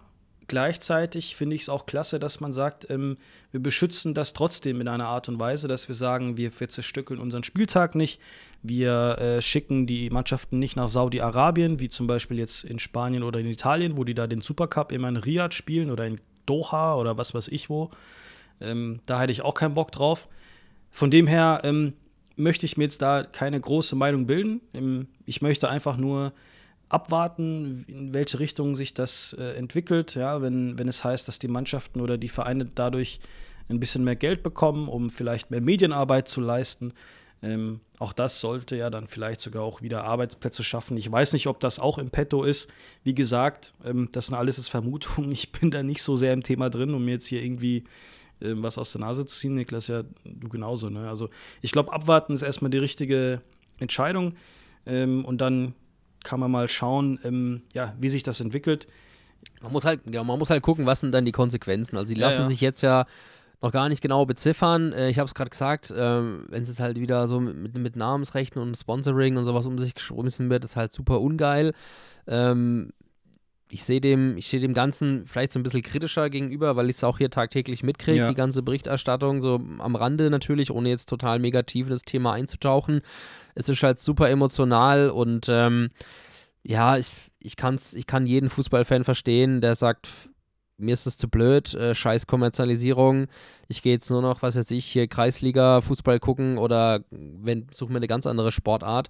Ich kann das total verstehen, dass diese Züge ähm, diverse Leute, ja, scheiße finden oder ähm, damit sich auch nicht mehr identifizieren können. Ähm, der KSC zum Beispiel hat sich jetzt ja auch dazu entschlossen, in der ersten Abstimmungsrunde, das müssen wir auch noch thematisieren, weil es dazu ja auch eine entsprechende Pressemitteilung gab. Ähm, in der ersten Abstimmungsrunde hat man ja noch für Nein gestimmt, ähm, als es darum ging, ähm, den Weg für einen äh, Investor freizumachen in der Liga. Ähm, da hat man sich ja noch äh, ganz deutlich dagegen gesprochen. Hintergrund war halt die veränderte Handlungsweise, ähm, die, die ist jetzt wesentlich, also dass zwei Hauptkritikpunkte da vom KSC aufgeführt werden, die ausgeräumt wurden. Äh, da ging es zum einen ja darum, dass zum damaligen Zeitpunkt noch keine Entscheidung über die zukünftige Geschäftsführung der DFL getroffen wurde und äh, zum anderen, ähm, ja, um mal jetzt hier aus der Pressemitteilung ähm, vorzulesen, sei die ursprüngliche Planung ja auch irgendwie eine Ausschüttung von finanziellen Mitteln zur freien Verfügung vor, also ohne Zweckbindung. Ähm, sprich, da hätten die Clubs damit machen können, was sie wollten, ähm, in, ins Personal oder in Spieler zu investieren, womit halt irgendwie, ja, nochmal so die, die Gehälter irgendwie hochgehen und das Ganze mehr so aufbläht. Ja, jetzt hat der KSC sich dazu entschlossen, dafür zu stimmen. Ähm, sie haben es äh, auf ihrer Website im Sinne der Solidarität im Ligaverband hat sich der KSC dazu entschlossen, diesen Weg unter Einhaltung definierter roten Linien mitzugehen. So ausgedrückt. Ja, um, äh, um da irgendwie als, als Solidaritätsgedanken mit aufzuführen. Am Ende wird wahrscheinlich auch der KSC irgendwie in welcher Art auch Weise davon profitieren, sonst hätte man sich dafür nicht entschlossen. Das ist so, hm, ja. ohne, ohne es zu wissen, so mein gesunder Menschenverstand, um, um mir eine Erklärung herbeizuführen, ähm, war, warum der KSC das gemacht hat. Unsere Freunde von der Hertha zum Beispiel haben sich weiterhin dagegen ausgesprochen. Habe ich auch einen, einen, kurzen Videoausschnitt heute gesehen mit Kai Bernstein, ähm, der das auch nochmal begründet hat. Die hatten aber auch eine sehr schwierige genau, Erfahrung äh, gemacht. Das wäre aber auch äh, irgendwie ne? weird gewesen, ne? wenn die sagen, ja, Investor geil, äh, kennen wir uns mit aus. Ja, haben sie halt eben schon sehr viele negative Erfahrungen mitgemacht und ich glaube, das hätte auch seinen Mitgliedern gegenüber dann äh, nicht mehr erklären können. Ähm, ja, weil Investoren und Hertha, das ist ja nochmal ein ganz eigenes Kapitel. Ähm, brauchen wir jetzt auch nicht drüber reden. Äh, weiß sich ja jeder Bescheid oder kann sich es auch nochmal ähm, ja, im Nachgang angucken. Da gibt es auch äh, eine, eine, sehr coole Doku dazu von öffentlich-rechtlichen, die ich dazu mal gesehen habe. Auf jeden Fall, ähm, ja, das ist so die einzige Erklärung, die ich halt habe, warum der KSC das macht, warum man da so irgendwie gefühlt gar nicht so richtig auf seine Fans hört, äh, wo ich mal behaupten würde, der Großteil ist schon eher dagegen. Ähm, ja, kann ich mir an der Stelle jetzt auch nicht erklären. Ähm, ich weiß gerade gar nicht, ob, ob da viele dagegen sind oder nicht. Also hier und da mal gibt es einen negativen Kommentar, dann gibt es positive Kommentare. Dann ist die Frage natürlich, wie viele der negativen Kommentare sind von Leuten beeinflusst, wie viele haben ihre eigene Meinung. Ich finde, es ist wichtig, bei so Sachen sich einfach mal die eigene Meinung zu bilden und vielleicht sich mal zu informieren, so wie Niklas und ich das tun. Bevor wir uns jetzt hier irgendwie ein Statement abgeben und uns irgendwo genau. positionieren, würden wir schon gern abwarten und mehr Informationen kriegen, um, um zu verstehen, welche Konsequenzen das haben könnte und, und welche Benefits man auch davon tragen könnte als Verein. Und natürlich. Genau, was, was ich bei so großen Themen immer gerne mache, ich, ich rede halt einfach mit Leuten, ja. Ich glaube, so geht es genau, halt euch ja, auch. Ja. Ihr, ihr redet ja auch untereinander. Äh, Boris und ich reden miteinander. Das haben wir jetzt halt nicht mehr geschafft in dem Ausmaß, ähm, weil, die, weil die News ja relativ frisch ist. Also wir werden uns zu dem Thema nochmal intensiver austauschen, auch mit anderen Leuten. Das ist ja vollkommen normal. Und dann ähm, werden wir uns wahrscheinlich noch einen Gast irgendwie mal mit reinholen, um das ganze Thema nochmal aufzudröseln und ähm, dem, dem Ganzen nochmal auf die Spur zu gehen. Also deswegen seid bitte nicht enttäuscht enttäuscht, wenn wir jetzt nur so an der Oberfläche kratzen, ähm, was das Thema betrifft. Natürlich haben wir auch eine Meinung, aber wir wollen uns einfach ein bisschen mehr in das Thema reinfuchsen ähm, und ähm, ein bisschen mehr einfach äh, darüber wissen, äh, um das besser zu verstehen, äh, die ganzen Hintergründe und wer, wie, was, warum und wieso, weshalb.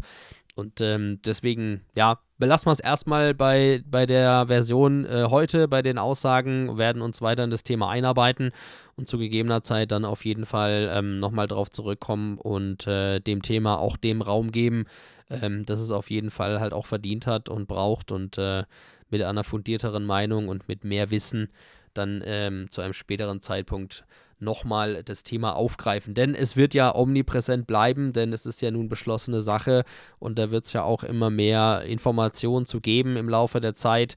Da wird ja dann immer mehr beschlossen und immer mehr wird dann ähm, ja auch bekannt über die Hintergründe.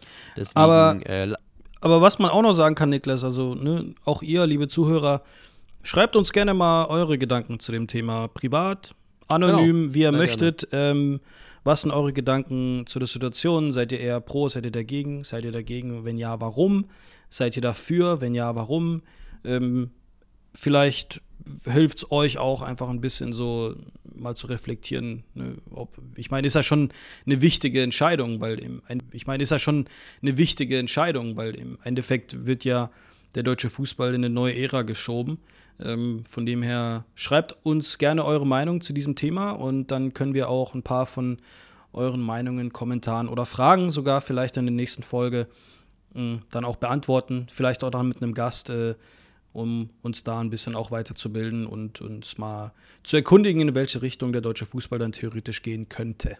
Dann, Boris, bleibt uns jetzt noch äh, ein Tipp übrig oder wir sind noch äh, unseren Hörerinnen und Hörern ein Tipp schuldig wie denn das letzte Spiel ähm, ja. ausgehen wird. Der letzte Schlagabtausch im Wildpark, der Letz-, das letzte Spiel der Hinrunde, 17. Spieltag, nächster Sonntag, 17.12. ist soweit.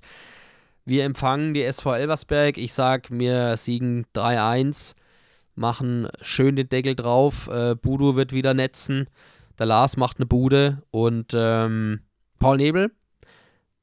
Ohne Gegentor wird es natürlich wie immer nicht gehen. Genau, der, der ist auch, mal langsam dran. Macht aber trotzdem immerhin, ähm, wie ich finde, immer gute Spiele eigentlich. Also das ist jemand, der mir dauerhaft positiv auffällt. Auch immer knapp ja, davor ähm, wieder zu treffen. Unbedingt. Ja. Ähm, auch nochmal äh, erwähnen an der Stelle.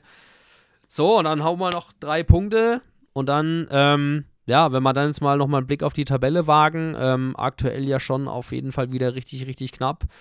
Was mir so ein bisschen, ähm, ja, was so ein bisschen mir die Angst nimmt, ist, dass der, der Abstand auf 17 und 18 doch relativ groß ist, aber was heißt nicht, das soll nicht heißen, dass ich Bock habe auf Relegation, ganz im Gegenteil, das kann ich auch nicht gebrauchen. Ähm, ja, Stand jetzt, ähm, nach Spieltag 16 haben wir, glaube ich, sogar einen Punkt mehr als in der vergangenen Saison, aber da war die Hinrunde ja auch alles andere als gut. Deswegen, ähm, ja, werden wir mit einem Sieg auf jeden Fall da nochmal äh, die 20-Punkte-Marke knacken und äh, dann können wir auf einem hoffentlich etwas äh, ansehnlicheren Tabellenplatz überwintern. Klingt gut. Würde ich auch so nehmen. Ja. Äh, allerdings, wenn ich noch tippen müsste oder werde. Musch. äh, ich sag 3-2. Also wir kriegen zwei Buden, Boah, aber hinten geht rein, halt einfach nicht ohne Nervenkitzel. Geht nicht ohne, aber es wir machen nicht eins ohne mehr. Nervenkitzel, hey. Wir du machst mich mehr. fertig. ähm, und dann gehen wir mit drei Punkten in die Winterpause und äh, dann freut euch auf eine fette Packung Saisonrückblick bei uns hier im Podcast. Absolut. Ansonsten ähm, bleibt mir und uns nur noch zu sagen, vielen Dank.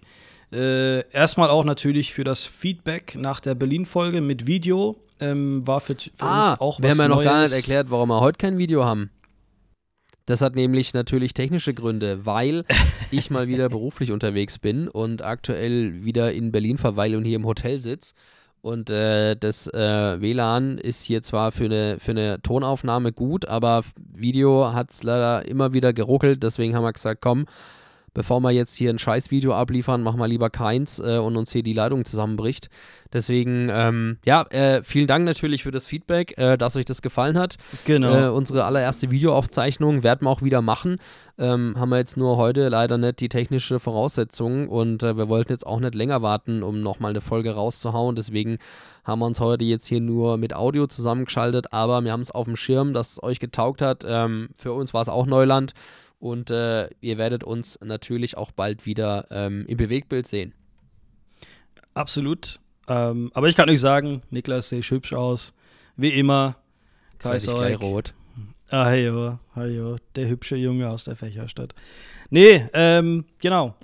Feedback äh, sind wir immer sehr dankbar für und hat uns auch großen Spaß gemacht nach der ähm, nach dem Berlin Freundschaftsspiel mit unseren Kollegen von Hertha War Base mega. was zusammen aufzunehmen. mal, also äh, natürlich wäre es natürlich geil, wenn die aufsteigen. Ähm, ist ja eine Mannschaft, die es geschafft hat, am Wochenende in 2-1 über die Zeit zu bringen. Das ist uns ja verwehrt geblieben.